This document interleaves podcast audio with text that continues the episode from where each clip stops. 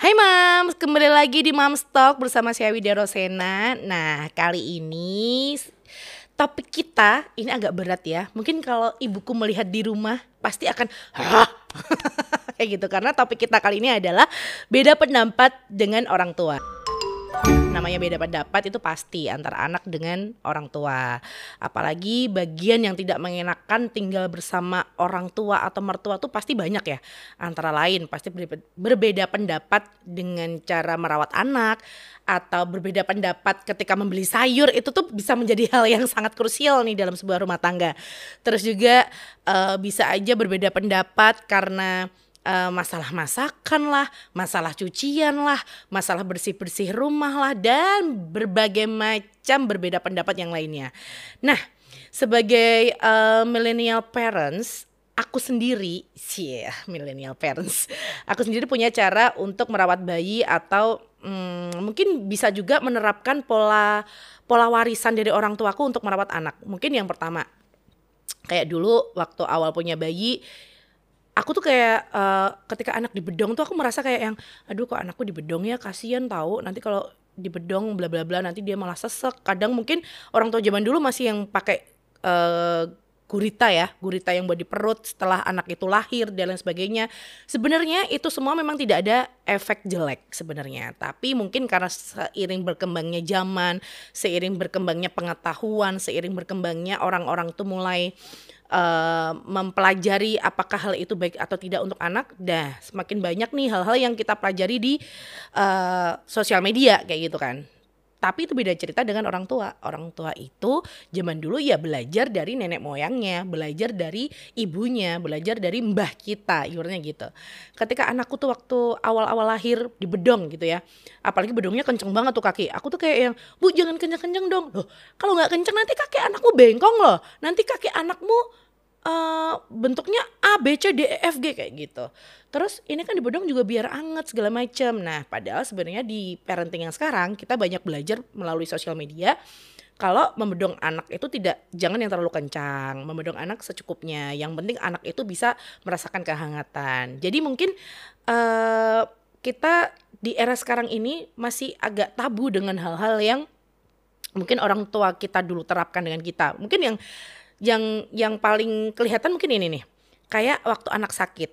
Nah, si Gaya sama si Zoe dari kecil itu setiap kali sakit pasti dikasih kayak ramuan uh, apa namanya bawang merah. Itu tuh di apa sih diulek atau di gimana aku nggak ngerti deh. Kayak di dideplok apa sih bahasa Indonesia-nya? Deplok? Ditumbuk ya? Ditumbuk. Terus dikasih minyak-minyak dikit terus abis itu dikasih di kepalanya di ubun-ubun terus juga di beberapa area tubuh kalau aku mau bilang di era sekarang kayaknya udah nggak mungkin. Pasti orang pengennya ngasih kayak uh, minyak-minyak segala macam minyak-minyak zaman sekarang kan udah mulai berkembang nih udah banyak banget. Terus juga uh, orang zaman sekarang pasti pengennya aduh bawa dokter aja deh jangan dikasih hal-hal kayak gitu. Nanti malah anaknya ABC tapi justru hal itu bikin anakku sembuh loh bener. Ini kayak life hack ya. Kalau orang sekarang bilang life hack, kalau bawang merah ditumbuk ditaruh di ubun-ubun itu anak bisa sembuh dari mungkin yang awalnya dia kayak rewel semalaman atau mungkin dia uh, mengalami masuk angin dan lain sebagainya. Nah, jadi kita nggak bisa tuh kayak terpaku, oh ajaran orang tuaku zaman dulu itu tuh jelek enggak, tapi mungkin bisa kita uh, dihaluskan, dibahasa haluskan dengan sekarang ini mungkin oh uh, mah mungkin yang dulu uh, dikasih bedongnya dengan cara terlalu kencang mungkin sekarang bisa agak diperlonggar. Mungkin yang dulu uh, pakai A B C D E mungkin kan zaman dulu kalau bayi tuh harus dikasih apa namanya peniti terus ada apa injet ya? Namanya apa sih injet? Apa sih? Itulah pokoknya yang punya orang tua itu itu kayaknya katanya untuk menolak bala menolak uh, roh halus apalah segala macam biar nggak kena sawan kalau kata orang zaman sekarang. Nah jadi uh, kalau kita mau bilang itu hal yang aduh jangan dilakuin lagi dong dengan anak kita sekarang, kita nggak mungkin bisa menolak hal itu apalagi dengan posisi kita tinggal bersama dengan orang tua atau juga mertua. Pasti hal itu uh, tetap akan terjadi dengan anak kita walaupun kita juga tahu oh itu pasti ada manfaatnya di balik itu. Nah, seringnya aku sama suami berdebatnya, kok anakmu dikasih ini sih, dikasih ini sama si mama, kok dikasih ini ABC lah suamiku kan memang nggak nggak merasakan menjadi ibu. Suamiku juga nggak ngerti gimana gimana rasanya kita sepanik apa. Kalau anak kita sakit harus kita bawa ke dokter. Padahal sebenarnya solusinya cuma ada di rumah. Cuma pakai uh, apa bawang merah dikasih minyak ditaruh di bun-bun udah anakku udah sembuh. Nah jadi memang uh, kalau kita punya cara sendiri bagaimana cara kita menyampaikannya dengan uh, bagus kepada orang-orang sekitar kita menyampaikannya dengan cara yang benar pasti itu bisa diterima oleh sekitar kita. Ibaratnya mungkin yang tadinya masih tabu kayak kakakku dulu uh, si kakak iparku itu dulu paling menolak banget kalau anaknya dipegang sama orang tuanya atau juga sama mertua ibuku. Jadi dia semuanya harus sesuai uh, rulesnya dia, mulai dari cara memandikan, mulai dari cara menyuapi anak, mulai dari cara menggendong anak pun itu menjadi masalah. Kalau dulu kan kita merasakan uh, kayak digendong bayi itu harus dengan posisi tidur. Kalau enggak posisi cuma kita kan dulu masih pakai gendong kain nih. Zaman orang zaman dulu belum mengenal yang namanya apa namanya mas? Gendongan sekarang? Apa? Itulah pokoknya yang sekarang ini yang pakai ah ribet lah pokoknya. Ya kalau zaman sekarang kita gendong anak mulai dari umur nol mulai dari newborn pun bisa dengan metode M shape kayak gitu kan. Tapi itu nggak bisa diterima dengan orang tua kita yang bilang anak kok dipekeh anak kok kakinya digituin sakit ini. Padahal menurut penelitian balik lagi setelah kan pasti dari tahun ke tahun ada riset lah ada hal-hal baru yang ditemukan mengenai parenting lah ada hal-hal baru yang kita tahu itu tuh metode metode yang ibaratnya mungkin baru bisa dipakai ke anak ketika mereka umurnya uh, sudah bisa duduk kayak gitu tapi ternyata ketika anak digendong dengan M shape mulai dari newborn itu bisa memberikan kenyamanan ke anak dan itu juga pun pasti aman kan untuk anak kita. Nah, itu yang kadang aku sama orang tua aku yang kayak harus menjelaskan, "Bu, ini loh kalau anak tuh di model seperti ini seperti uh, amannya seperti ini loh." Kadang sampai aku tuh gemes, aku bukain tuh di uh, Google. Kayak nih bisa lihat sendiri kayak gini kan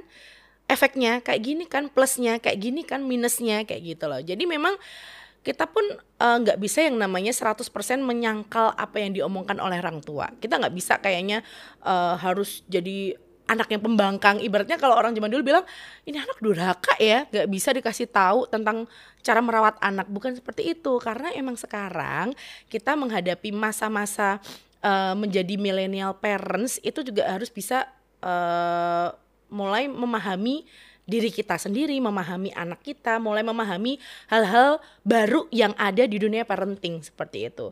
Terus juga nih, masukan yang sering uh, didapat dari orang tua dan mertua pada saat aku hamil dulu ya. Mungkin kayak dulu eh nggak boleh lo makan sate, nanti anaknya anaknya gini kena ini bla bla bla nanti kena bla bla bla segala macam. Padahal menurut penelitian nggak masalah kalau kita makan sate asal dibikin nggak terlalu gosong, dibikinnya masih dalam keadaan matang bukan dengan keadaan mentah kayak gitu kan. Terus juga lagi dulu uh, waktu aku hamil anak pertama ibuku selalu bilang setiap hari harus minum minum air kelapa loh biar anaknya putih bersih biar anaknya nanti uh, kulitnya bagus. Gaya tidak seperti itu guys. Gaya ngikut kulitnya suamiku jadinya begitu gede. Jadi memang malah begitu Zoe. Zoe itu aku tidak rutin ya mengonsumsi air kelapa Karena memang aku kayak aduh bu udah deh nggak usah konsumsi air kelapa ya udah deh. Walaupun memang baik untuk kesehatan janin ya. Begitu si Zoe dia dari lahir tuh sampai sekarang ibaratnya kulitnya tuh bersih kulitnya pun juga uh, ibaratnya apa ya sehat dan lain sebagainya sedangkan si Gaya tuh kulitnya memang agak agak kering, cenderung cenderung apa ya harus sering-sering dikasih lotion dan lain sebagainya. Jadi memang kita nggak bisa nerapin hal-hal zaman dulu yang oh nanti kalau anakku sudah minum air kelapa jadi putih bersih nih pasti. Oh nanti kalau uh, aku pas hamil nanti tidak mengkonsumsi A B C D E akan sehat janinku ya walaupun memang semua yang dikata oleh orang tua itu baik tidak ada salahnya memang kita menjalankan. Nah, tapi begitu sudah tahu efeknya, tak sendiri kan Bun kalau udah anak kedua, kayak udah mulai cuek gitu kalau udah anak kedua. Terus lagi uh, banyak banget mitos ya kalau zaman dulu apalagi ya uh, kayak waktu aku hamil itu nggak boleh aku pernah loh kayak waktu hamil nggak boleh naik motor katanya.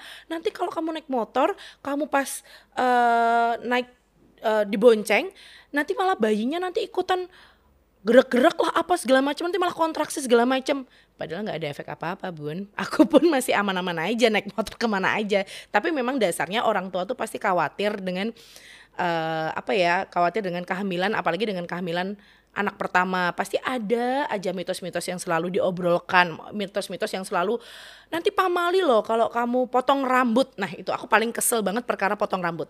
Kita hamil itu kan udah gerah banget ya. Kita hamil tiap hari uh, perut gede jalan sana sini masih kerja masih apalah segala macam bawaannya itu kan gerah terus.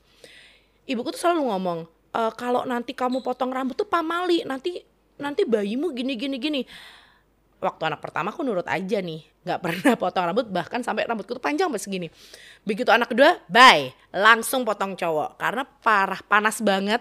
Dan aku tuh kayak ya bukannya kita tidak percaya mitos bukannya kita tidak uh, menyampingkan hal-hal yang ibaratnya zaman dulu dipercaya terus sekarang ah anak sekarang emang susah dikasih tahu. Anak sekarang emang uh, dablek ibaratnya kayak gitu loh. Padahal sebenarnya memang ya sekarang kalau kita panas, kita kegerahan emang nggak boleh potong rambut.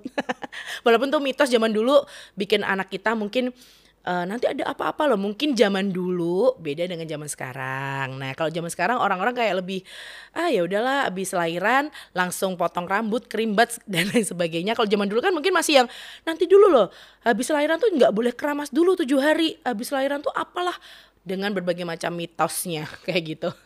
Nah, gimana aku menanggapi perbedaan itu? Yang pasti ya tadi seperti yang aku bilang, aku pasti yang pertama ngomong dengan orang tuaku dan aku memberikan beberapa contohnya melalui Google. Jadi kadang tuh kayak aku browsing dulu nih, Uh, boleh nggak sih yang tadi aku bilang uh, ibu hamil makan sate aku pasti udah browsing dulu aku udah punya pegangan dulu nih ke orang tuaku oh sebelum aku ngomong ke ibuku aku ngomong dulu hal-hal ini tuh sebenarnya boleh atau enggak? Hal-hal ini tuh sebenarnya dilarang atau enggak? Jadi paling enggak aku punya pegangan dulu sebelum aku melawan hal itu.